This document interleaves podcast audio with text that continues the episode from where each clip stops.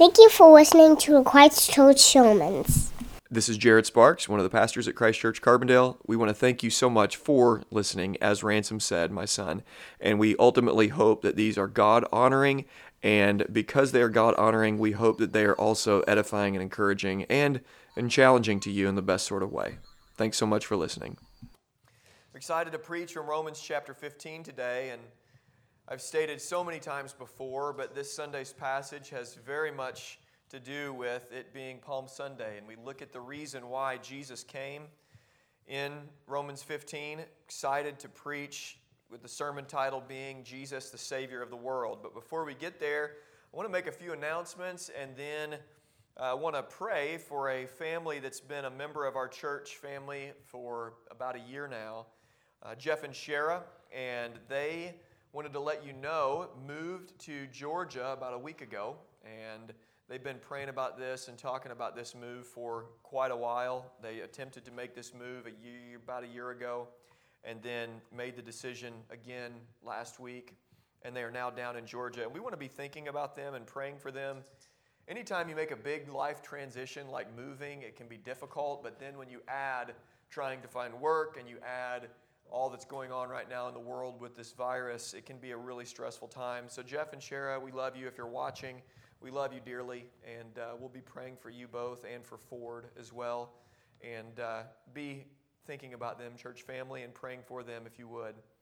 A few announcements before we get going. Tuesday and Thursday this week, I'm going to be doing a Facebook Live stream on the Facebook page. This week, I gave it a test run on Thursday at noon and then at Thursday at 4 o'clock, and it seemed to go pretty well what I'll do is a kind of a devotional thing and then also do a Q&A time as well. And I'm not 100% sure the, the rotation of what, what this is going to be from Thursday, Tuesday to Thursday, but I know that Tuesday to Thursday, Tuesday and Thursdays at noon I'll be going live, so you want to tune into that. And then uh, over the next few weeks, as more and more information unfolds from the government and with, with all the protocols, uh, hopefully we'll be able to see each other's faces sometime soon. Um, but Facebook Live is a good way, good alternative for now. So Tuesday, Thursday, noon. Next Sunday is going to be really special. It is Easter Sunday, and we know that we celebrate our, our risen Lord every single week. But next week is going to be really neat because we're going to be doing a drive in service here at the church building.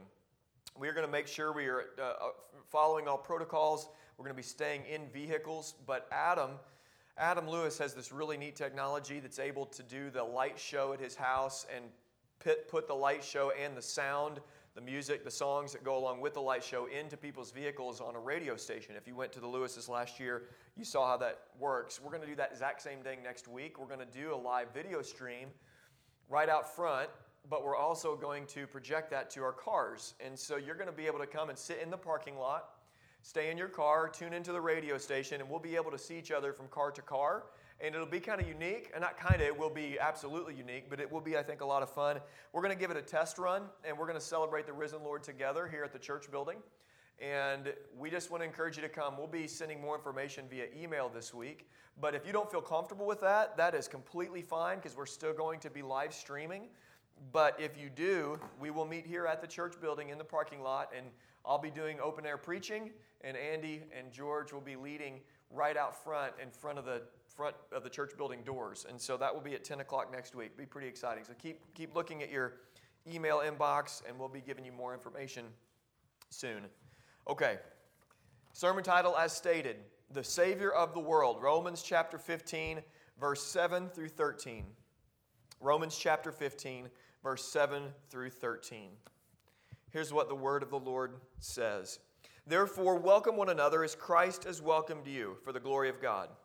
For I tell you that Christ became a servant to the circumcised to show God's truthfulness, in order to confirm the promises given to the patriarchs, and in order that the Gentiles might glorify God for his mercy. As it is written, Therefore I will praise you among the Gentiles and sing your name. And again it says, Rejoice, O Gentiles, with his people. And again, praise the Lord, all you Gentiles, and let all the peoples extol him. And again, Isaiah says, The root of Jesse will come, even he who arises to rule the Gentiles. In him will the Gentiles hope. May the God of all hope fill you with all joy and peace in believing, so that by the power of the Holy Spirit you may abound in hope. Let's pray.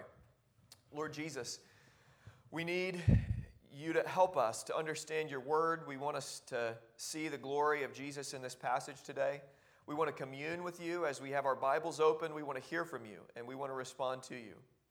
Lord, we thank you for Jeff and Shara and Ford, the time that we had with them over the last year.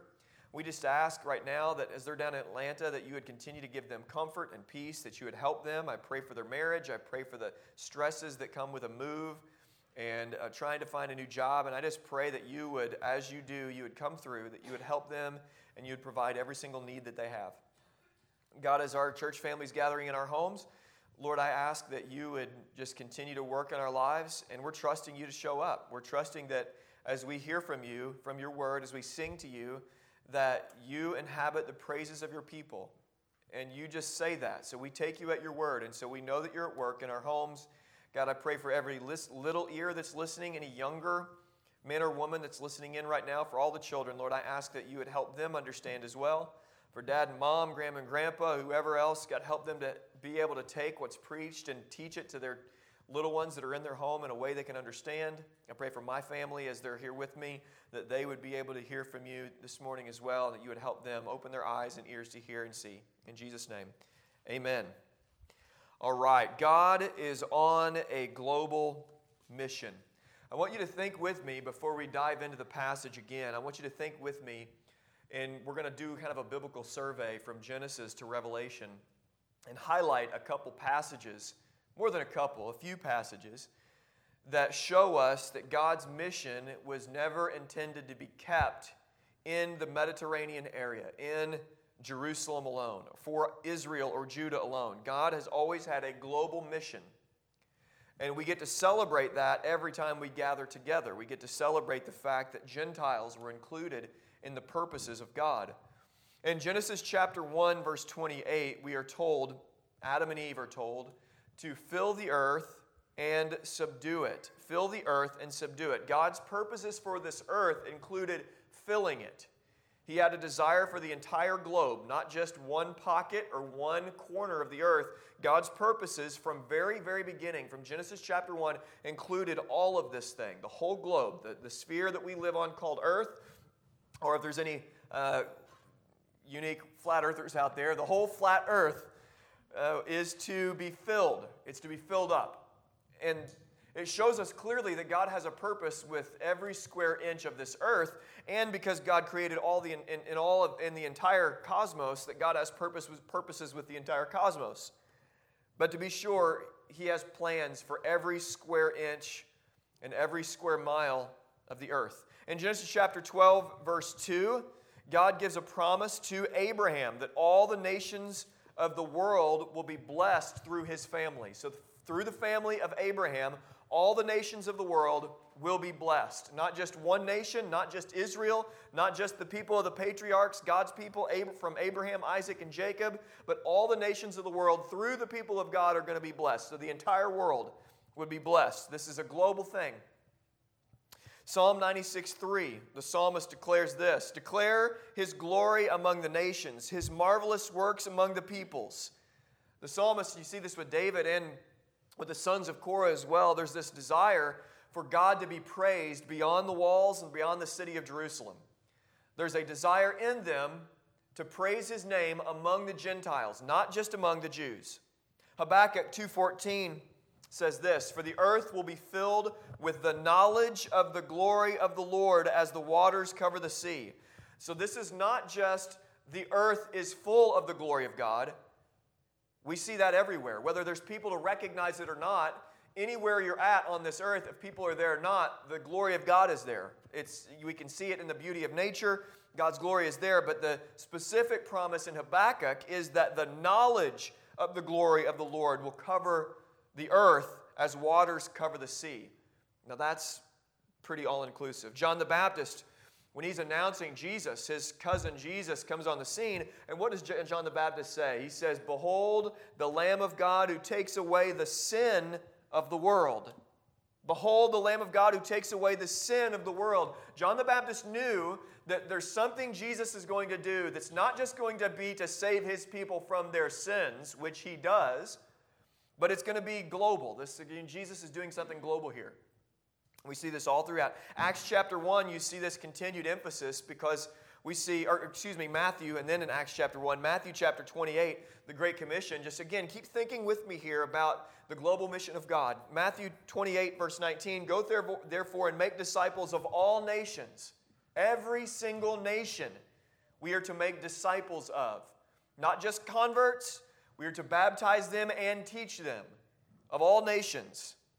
This is global. Acts chapter 1, verse 8. But you will receive power when the Holy Spirit has come upon you. And you will be my witnesses in Jerusalem and in all Judea and Samaria and to the end of the earth. God's purposes busting through national lines, state lines, and all throughout this globe, this ripple effect of what's going to happen in Jerusalem with Jesus is going to bust forth through culture and then pass that culture into another culture and pass that people into another, into another people the mission of God through the power of the Holy Spirit is going to go forth all the way to the end of the earth. Revelation chapter 5, verse 9. So we start in Genesis and we end in Revelation. For you were slain, and by your blood you ransomed people for God from every tribe and language and people and nation. Jesus is the King of the Jews. It's Palm Sunday, laying down palm branches into the city at the beginning of Holy Week before the jeers and the condemnation comes Thursday and Friday. But we see that Jesus, although he is fully the King of the Jews, is also the Savior of the world. The Bible unfolds for us a global and definite mission of God. Let me say those two words again global and definite. The mission of God is global and it encompasses the entire cosmos to the further expanse of the universe as the universe continues to expand. God's purposes are included there. It is global, universal, cosmic, and definite. God has a definite mission that we are on with Him, and it will be completed. It cannot be stopped. It's definite. Jesus purchased people from God, from, for God, from every tribe, tongue, nation, and people. Therefore, this is global and it is a definite mission. It can't be stopped. It was sealed with Jesus' very blood and his resurrection. God is doing something on this earth, and God's purpose is progressing, not regressing. This is going to be crucial in this passage today as we talk about the Gentiles hoping in Jesus. We have a promise that the Gentiles will not just hear about Jesus, they will hope in Jesus. And this is crucial for us to understand that the purposes of God are not being thwarted or stopped even right now as the earth seems to stop. The enemy is not stopping this global process or progress of the gospel of Jesus. We are moving forward, not backwards. And I think we are to live and expect this kingdom advancement, we are not to live and expect defeat. We all know that Jesus will come back and defeat his enemies completely. But until then, until then, we are told these great and wonderful promises that the nations will be discipled, that this will go to the ends of the earth, that the knowledge of the glory of God will cover and fill this earth. We're told that people from every tribe, tongue, and nation have been purchased by Jesus. And if we just ask the question, is there places in this earth right now that don't know about Jesus, where the glory of God is not known? We have to say, well, yes. But then we also have to say, well, there's more work to be done. And it's a definite promise. The earth will be filled with the knowledge of the glory of God. We should expect advancement, not defeat. And here's the deal we expect it because Jesus bought this world. Jesus didn't simply, and I want to say simply because it's not simple. When we think about the atonement of Jesus, what Jesus accomplished on the cross, it's layered. He died in a special way for those he specially loved, his elect from all tribes and tongues and nations. He died for them in a saving way, not just the people of Israel. He died for his people in a saving way. He also died for this world in a in this world in a twofold way. He died for the common grace to be procured for everyone throughout this world. God's, God sends rain on the just and the unjust, but He also purchased this world and He owns it. It is His, it belongs to Him. It is His, in His possession, and He has all authority here. And so the entire cosmos is going to one day, in His possession, in His hand, all the work of the enemy and all the work of Adam is going to be and is, is right now being undone by the finished work of Jesus. And then we see today that Jesus is not just the Savior of Israel, He's the Savior of the world. We see the, the application of all that I just talked about. So, where, where we start today is where we finished last week, and that's in verse 7. So, last week we were in chapter 15, verse 1 through 7. This week we're in verse, or chapter 15, verse 7, all the way down through 13. And I want us to see here the centrality of the glory of God. When we think about the promise in Habakkuk or why this mission is global, we can connect the dots here to the Great Commission and the glory of God encompassing this whole earth. The Great Commission and the glory of God encompassing this whole earth. We can connect the dots here, okay? Look at verse chapter 15 verse 7. Therefore welcome one another as Christ has welcomed you for the glory of God. The centrality of the glory of God has to be known by the people of God. Has to be. You know, several times I'll reference this. You know, we think about the glory of God, sometimes it can be ethereal and it can be difficult to get handles on what does it mean to glorify God. And it's as simple as this. To glorify God is to thank God. To glorify God is to simply say, God, thank you. I, I'm grateful. It's to live a gratuitous life. God, I thank you for your kindness to me. I want to live in response to your grace.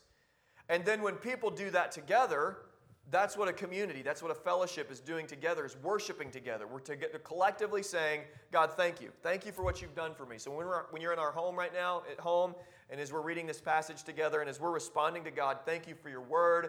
Thank you for speaking to us. Thank you that you're never silent, ever. No such thing as the silence of God if you have a Bible.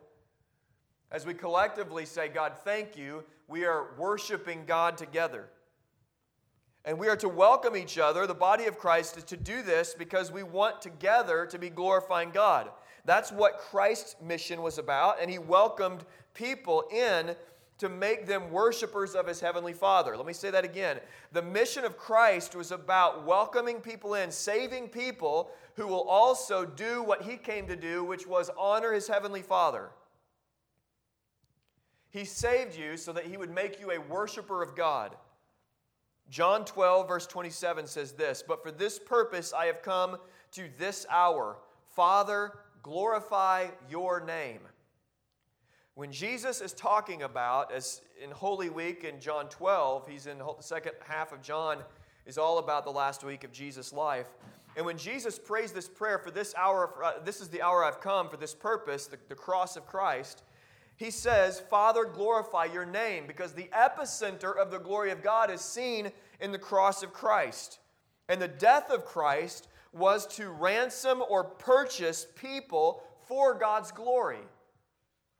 If somebody becomes a Christian and does not praise God for His grace, they're missing the entire point of being a Christian. In fact, you can't be a Christian if you're not worshiping God. A fundamental, a fundamental evidence of you being a Christian is being thankful for what God has done for you. For no Christian has made himself one. Anyone who is one is one only by God's grace. And the Christian knows what it means to be thankful and to stand in awe of God's grace and stand in awe of His mercy. We are a thankful people. The death of Christ was to bring people in to do what he came to earth to do, which was to honor his Father. So, Christian fellowship, then, as we begin to connect some of these dots, Christian fellowship is about the glory of God. Individually, the Jesus in me life that we have, when I'm living my life throughout the week, when I'm eh, with my family at home, when I'm going for a run, when I'm mowing, when I'm trying to kill weeds, trying to kill weeds, my goodness. Thank you, Adam and Eve, the fall. Weeds are everywhere, and really, by the thorns and thistles shall man work.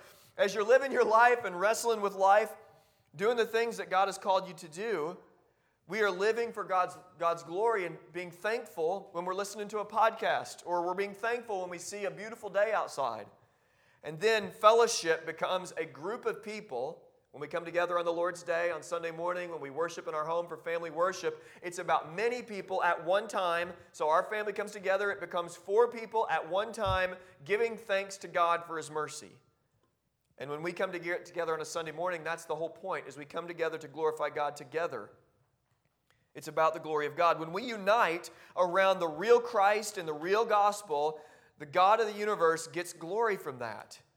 That's the purpose of our fellowship.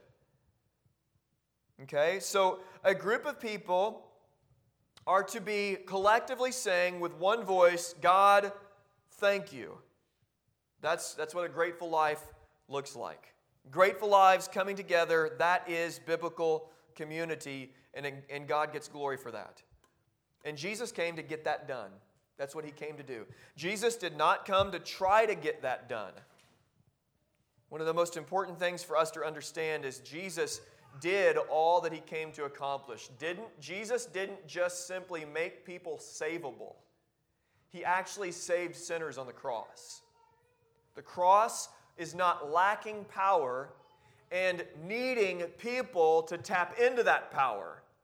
The cross is powerful and taps into people. The cross is effective and makes salvation not just possible, it makes it absolute. Jesus saves. He doesn't just try to save. So we look at what Jesus tried or what Jesus came to do, not what Jesus came to try to do. Look at verse 8. For I tell you that Christ became a servant to the circumcised to show God's truthfulness in order to confirm the promises given to the patriarchs. Now, Jesus came to be a servant, a servant to the circumcised specifically to show God's truthfulness. So let's think through this. There's three things, and they kind of build on each other here. And if you can look at it in your, in your Bibles, look at verse 8, we see the first two, and verse 9, we see the third. We'll just kind of structure it for us before we get into it. Verse 8, a servant to the circumcised. Why? Number one, to show God's truthfulness. And then, in order that, in order to confirm the promises given to the patriarchs. So there's that second reason why he became a servant. And then that was done in order that the Gentiles might glorify God for his mercy. So those are the things we're looking at in verses 8 and 9. Jesus came to be a servant to the circumcised, and he came to do that to show them God's truthfulness. God's truthfulness. Look at that. I love that phrase, God's truthfulness. You see it right there in verse 8. He came to serve, to show God's truthfulness. God always tells the truth. Always. God cannot lie. He cannot lie. As James Perry once told me, once, once told me, and he asked me, why can God not lie? Well, it's because his voice, his speaking voice, creates. He cannot lie. He always tells the truth. Now, Brian Sauvé, when he came here last month, said this, and I'm going to coin, I'm going to steal the phrase from him. He said that we need to cultivate in the body of Christ, we need to cultivate a culture of surrender, not suspicion, to the Word of God. We need to cultivate, so work in our heart, ask for the Lord's help. God, help me to change we need to cultivate a culture, a collective culture as the body of Christ, as the Christ Church family. We need to cultivate a culture of surrender to God's word, not of suspicion to God's word. And so often, what happens in society and in the church so often we think in our heart that we are the barometer of truth, and what we think and what we feel is the ultimate test of truthfulness. And so we come to the Bible, and when something is read in the Bible, or when I read it in the Bible, I am automatically suspicious of what it says rather than what I'm thinking and feeling. The problem of the human heart, it's a continual thing, it's a perpetual thing, is that we always think that we are the highest barometer of truth. Well, that doesn't seem right or that doesn't feel right. When it comes to God's word, we have to know that God is truthful. He's always truthful. He's never told a lie, He never will tell a lie. He does not lead us into temptation. We know that God is true. He is true. So we need to cultivate a culture of surrender, not suspicion to the Bible. We have to remember that truth is found in the words of the Bible, in the words of God, and in God Himself. And what God says in His Word, it's simply right. It always is right. And we never need to question it. We never need to wonder if God is being truth or truthful or lying to us or if He's withholding something from us. We, we should never think that God knew how things worked back a couple thousand years ago, 3,000 years ago, but He sure doesn't know what things are going on in 2020. We have experts now. We have experts now. God didn't know about experts back in the day, so we think. We need to trust God's word over anything, and we are to submit to God's word. And Jesus came to become a servant to the circumcised to show God's truthfulness. God never lies, ever. So you think about the Old Testament and you think about Jesus coming to God's people, and immediately I begin to think about the 400 year gap of silence between Malachi, or the last, the last prophetic word, and John the Baptist. A 400 year gap. And you know, in our lives, we live, I think life expectancy now for uh, a, a, male is about 81, almost 82. A life expectancy for a female is about 80, 82, give or take a few months. And we think about history, and so often, you know, we, our, our, when you go back, our, our country isn't even 400 years old. There had been a 400 year gap where there was no prophet, there was no word from the Lord for that period of time. There was just no prophet came to Israel. And for 400 years, it was just silence from God. And all of a sudden, God showed his truthfulness. John the Baptist comes up on the scene. After longings for the Messiah, wondering, will he come? Will he come? Elijah, John the Baptist, did come, and he declared that Jesus has come that he is the one who takes away the sin of the world. He is telling the truth. God does not lie. The Messiah that was promised in Genesis chapter 1 or Genesis chapter 3 has finally come. He was telling the truth. And Jesus came to show hey, God is truthful. He does not forget his word. He is not sitting on his hands, as we talked about last week. He was telling the truth. God is truthful. And he did this in order to confirm the promises made to the patriarchs. Look again at verse 8. In order to show God's truthfulness, and that served the purpose, as we're kind of building the scaffolding here, in order to confirm the promises given to the patriarchs. There were promises given to the patriarchs, and you wonder about uh, the patriarchy in the Old Testament. This, the patriarchs of the Old Testament are Abraham, Isaac, and Jacob. And so, anytime you're in a study or hear somebody talk about the patriarchs of the, of the faith, people are referencing the Old Testament, Genesis chapter 12 up through about chapter 30. We hear about uh, Abraham, Isaac, and Jacob. We hear about their lives. Jacob's name was changed to Israel. He had 12 sons, the 12 tribes of Israel. We think about the patriarchs, and our mind begins to spin. We get this mental Rolodex that begins kind of moving. What were the promises given to the patriarchs? Because Jesus came as a servant to show God's faithfulness, to confirm the promises given to those patriarchs. This is the final confirmation. Confirmation. The promises are made and kept by God. God has not forgotten those promises he made to his men, to God's men, all those years before. You think about our own ability to keep a promise. You think about all the variables that come into play. There were a lot of people who had vacations scheduled at this particular time. And this season is a really interesting season because, again, we get to see the powerlessness of humanity, the power, the frailty, um, the neediness. I mean, just a, a, a virus shuts stuff down. And many people's plans have been thwarted because of this virus.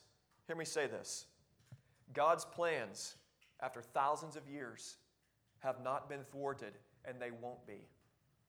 They can't be. Our plans are thrown off course all the time, not God's. He has declared the end from the beginning. He knows how to get things done, and He doesn't try. He does. He came to crush the head of the serpent. Jesus came to bring rest to his people. He came to bless all the nations through the seed of the woman. He was the seed that came, the descendant that came from the patriarchs, and he crushed the serpent's head. He came to give his people land, not just in the Middle East, he came to purchase the earth for us. He came to remove iniquities as far as the east is from the west. He came bodily and resurrected bodily, showing us what our eternal state would be without sickness and without death. What is the real Canaan going to be like?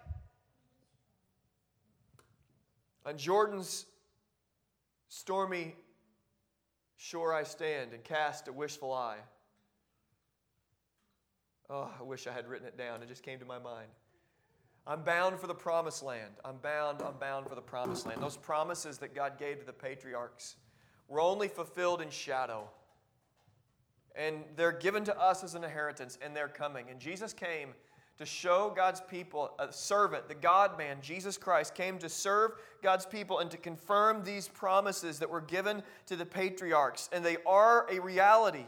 From the line of Abraham, Isaac, and Jacob comes the one all those years later who is the blessing to the world, not just to Israel.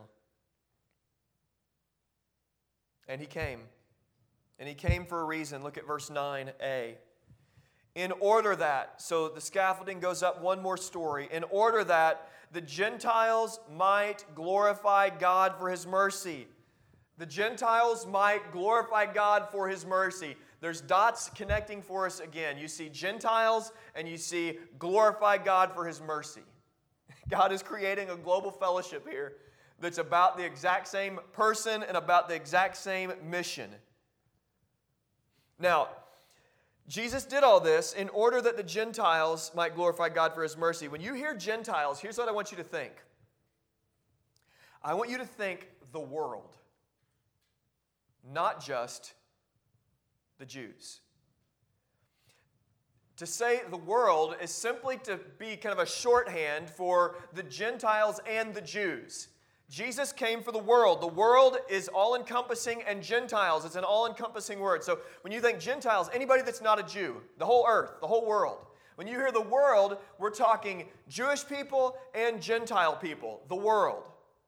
For God so loved the world that he gave his only begotten Son. That means, for God so loved the Jew and Gentile, not just the Jew, that he had chosen a people for God, and Jesus came to die for a people from God from every tribe and tongue. His benevolence and his goodwill goes to all men everywhere.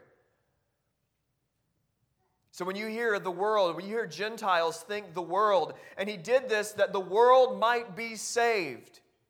That the world might be saved. Now, when we think about might, in order that the Gentiles might glorify God for his mercy. And to glorify God, it, you cannot glorify God for his mercy unless you know his mercy. And so, the gospel of Jesus, when the gospel is preached and goes forth from Jerusalem, Judea, Samaria to the ends of the earth, the glory of God spreads with the gospel of God. So, when the gospel of God goes forward, that means the glory of God is going forward because people are praising God for his mercy when they come face to face with his mercy.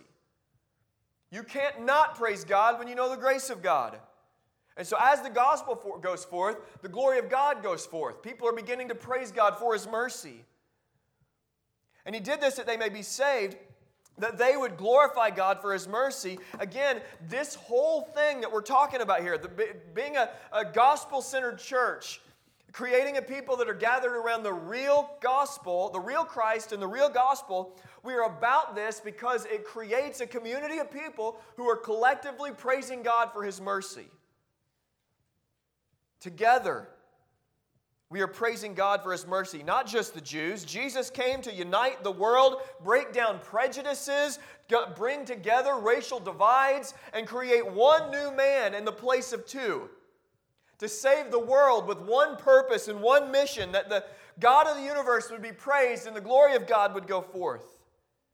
Jesus came to unite the world in glorifying God, that the world would declare, Look at this, God is kind, God is merciful, He has been wonderful to me. How can I not praise Him? Jew and Gentile alike. He came that the world would say, My goodness, God is merciful. He is so kind. And God told us He would do this. He told us He would do this. The whole Old Testament, what I referenced at the beginning of the sermon, was telling us here's what's going to happen. This thing's going forward, not backwards. The, the, the mission of God's rolling on. The gospel of Jesus is going forth. It cannot be stopped. Can a train be stopped by a dandelion? Absolutely not. The gospel of Jesus cannot be stopped by a virus or any wicked ruler or nation. It cannot be destroyed by liberalism. It cannot be destroyed by the enemy. It cannot be stopped. And God told us this. And He told us this in absolute terms. When we hear the word might, for instance, in that the Gentiles might glorify God, that's not talking about maybe possibly like maybe they'll do this. Like there's an option here for this to maybe happen and maybe not.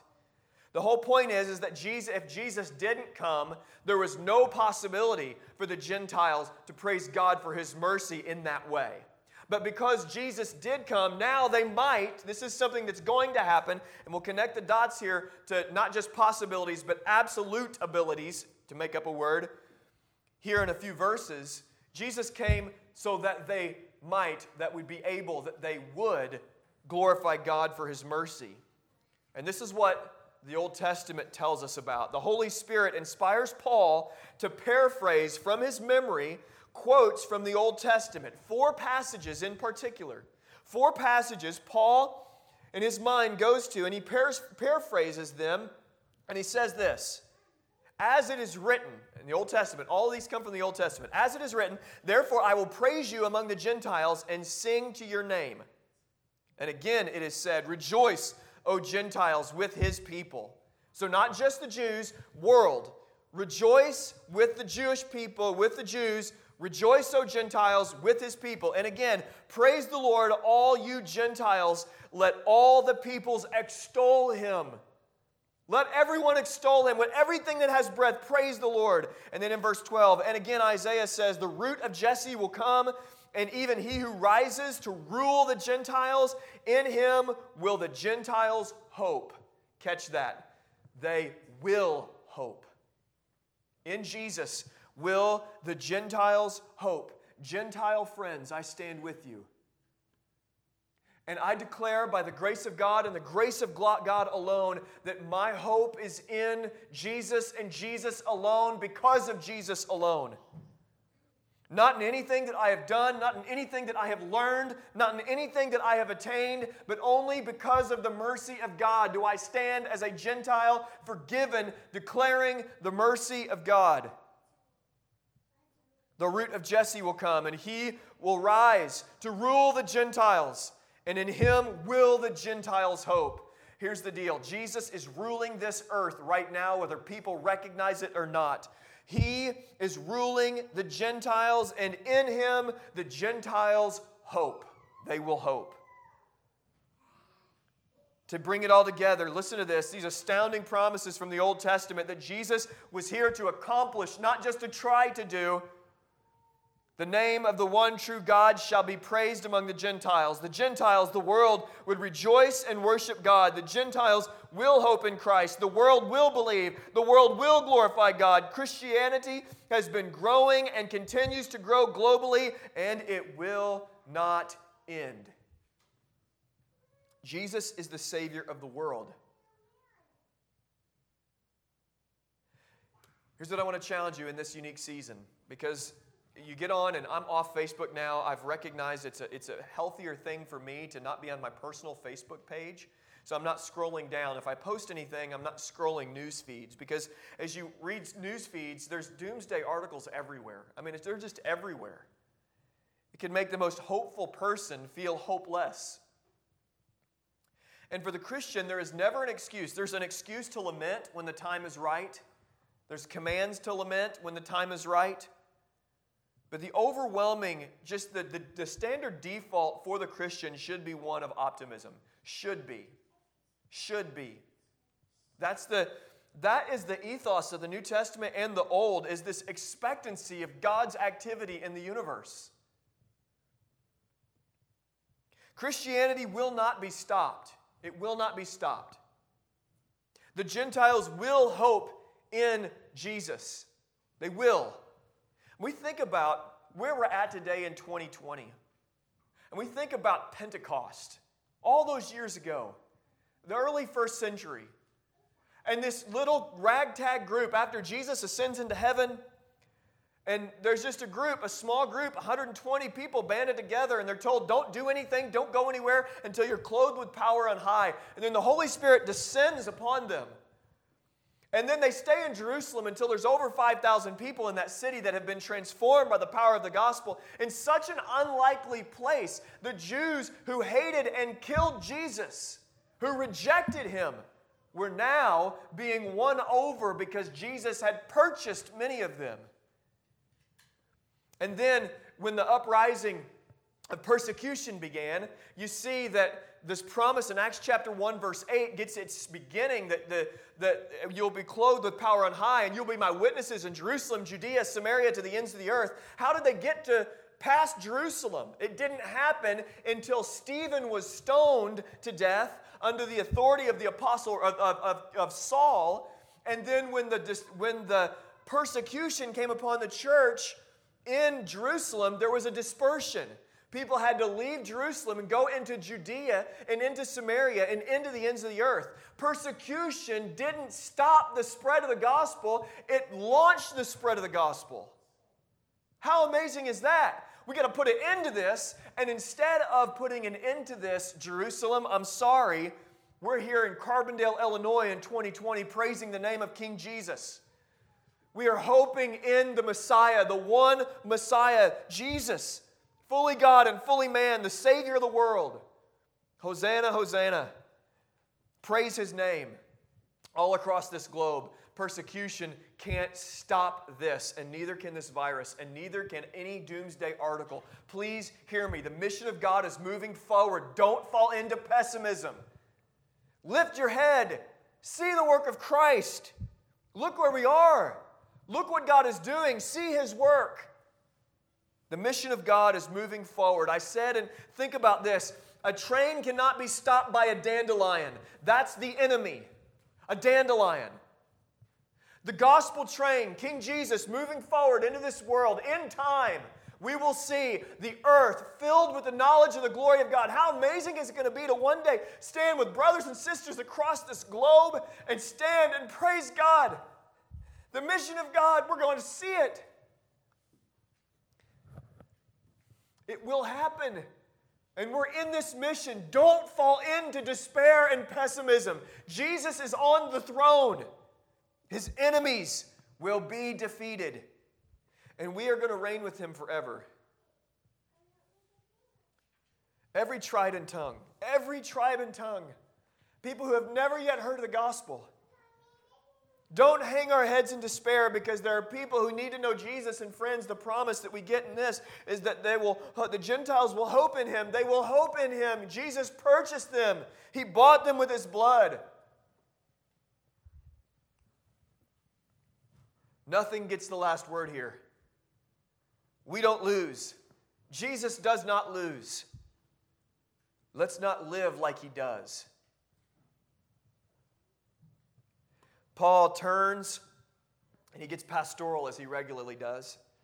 And Paul prays again, like he did last week in our text. It's his second prayer in chapter 15. He prays, and I think it's so helpful for us, even to close this sermon. Here's what he says, verse 13 May the God of hope fill you with all joy and peace in believing, so that by the power of the Holy Spirit you may abound in hope, that you may abound in hope. Hope. Hope is this word that, man, where do you get it? And here we've got it. Paul wants us not just to have a little bit of hope, he wants us to be filled with not just a little bit of joy, not just a little bit of peace. In the midst of difficulty in Rome, Persecution about to break forth rampantly. It's already there. Christians are already being persecuted all across that Mediterranean region and into Rome and that empire.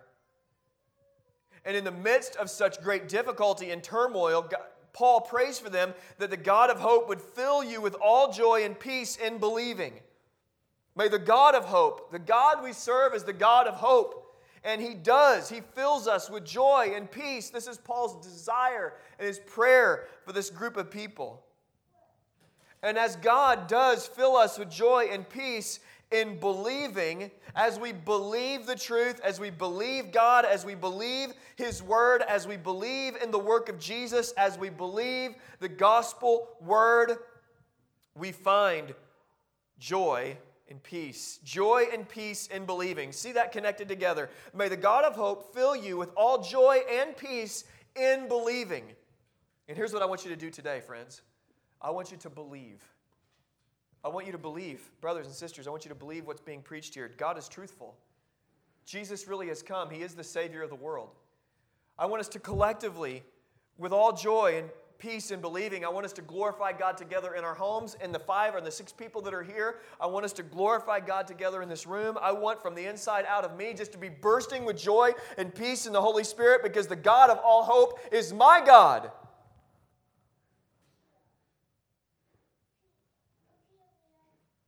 It's in Him, believing in Him, believing in the gospel word, that we have joy and peace.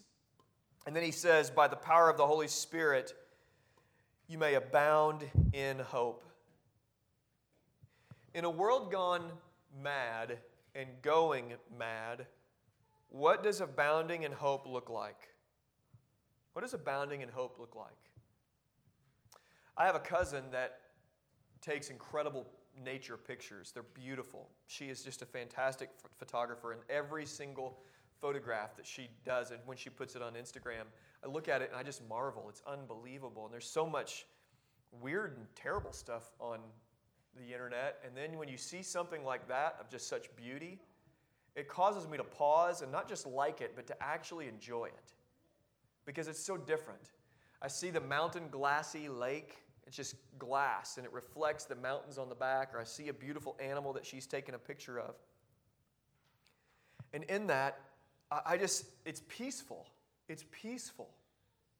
And what would it look like right now for us to be so filled with hope and joy in this time?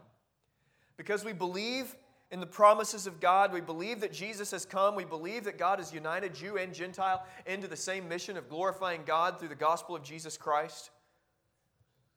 What if we had hope to believe, not just pessimistic purposes of God, but optimistic purposes of God that no matter what view you have of, of the future, you know that Jesus is coming back. You know that He's coming to restore all that's broken. And what if we lived with expectation that God is at work here and nothing can stop His purposes and really believed it? What if we walked with heads held high? I know the God that I serve, and I know who I am in Christ. And more importantly, I know who Christ, who's Christ, the Christ that I am in. And more importantly, I know the Christ that I am in. And I know that his purposes are moving forward. Tell you what, I think will look a lot like that picture of peace and joy that my cousin takes and posts. When you have everything else going on here. You see this picture of peace. You see this picture of hope. You see this picture of joy. And I think there's going to be people, I really do, in this season that look at that hope filled, joy filled, peace filled Christian, that community of believers who is hoping in Jesus together, believing in Him together, and they think, huh, that's unique. That's peaceful. I want some of that. And so this morning, I want to challenge us Jew and Gentile alike. Let's unite around the real Jesus, the real gospel. And if we do that, by God's grace, we will be collectively, collectively, we will be praising God for his mercy. Let's pray. Lord Jesus, we thank you for your kindness.